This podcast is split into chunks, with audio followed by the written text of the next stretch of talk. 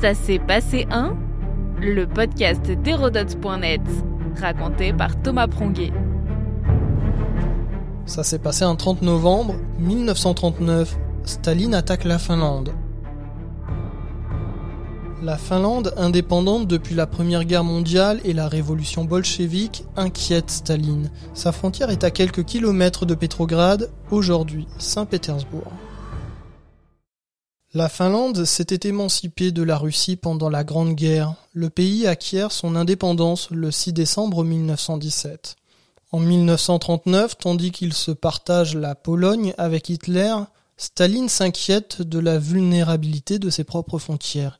Il craint le Führer et s'en méfie.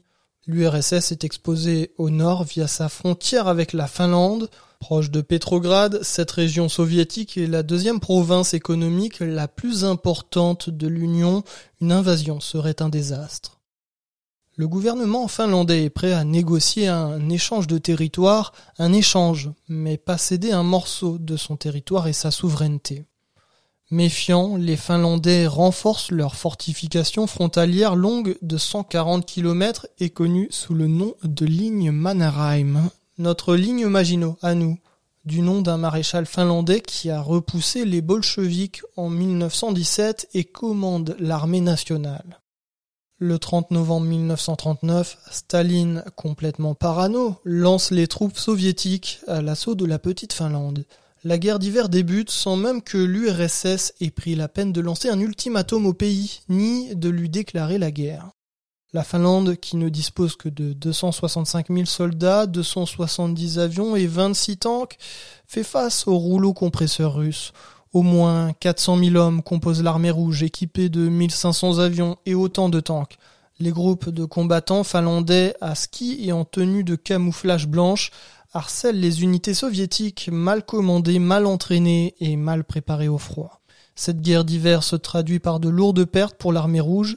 Face aux bombardements massifs, notamment sur Helsinki, les Finlandais recueillent un soutien vibrant de leurs voisins suédois, lesquels, bien que neutres, envoient des bataillons de volontaires combattre à leurs côtés.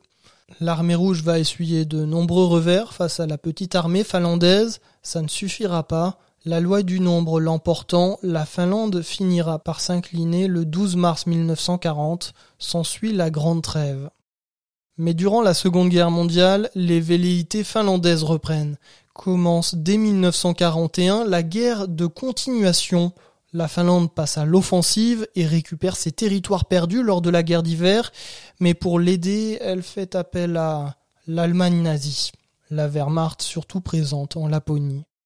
Suite à l'attaque, Staline vient pleurnicher auprès de Roosevelt. C'est dans ce contexte que la Grande-Bretagne déclare aussi la guerre à la Finlande. Les Britanniques mèneront d'ailleurs quelques raids aériens sur le pays sans grand succès, davantage pour satisfaire l'allié soviétique.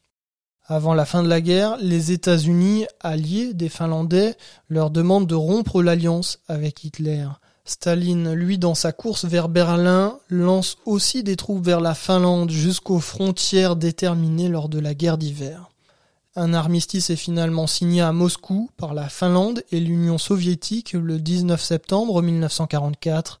Il met fin à la guerre de continuation.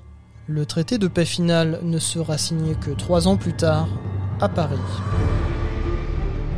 Notre podcast historique vous plaît? N'hésitez pas à lui laisser une note et un commentaire ou à en parler autour de vous. Et puis pour en apprendre plus sur l'histoire, rendez-vous sur Hérodote.net.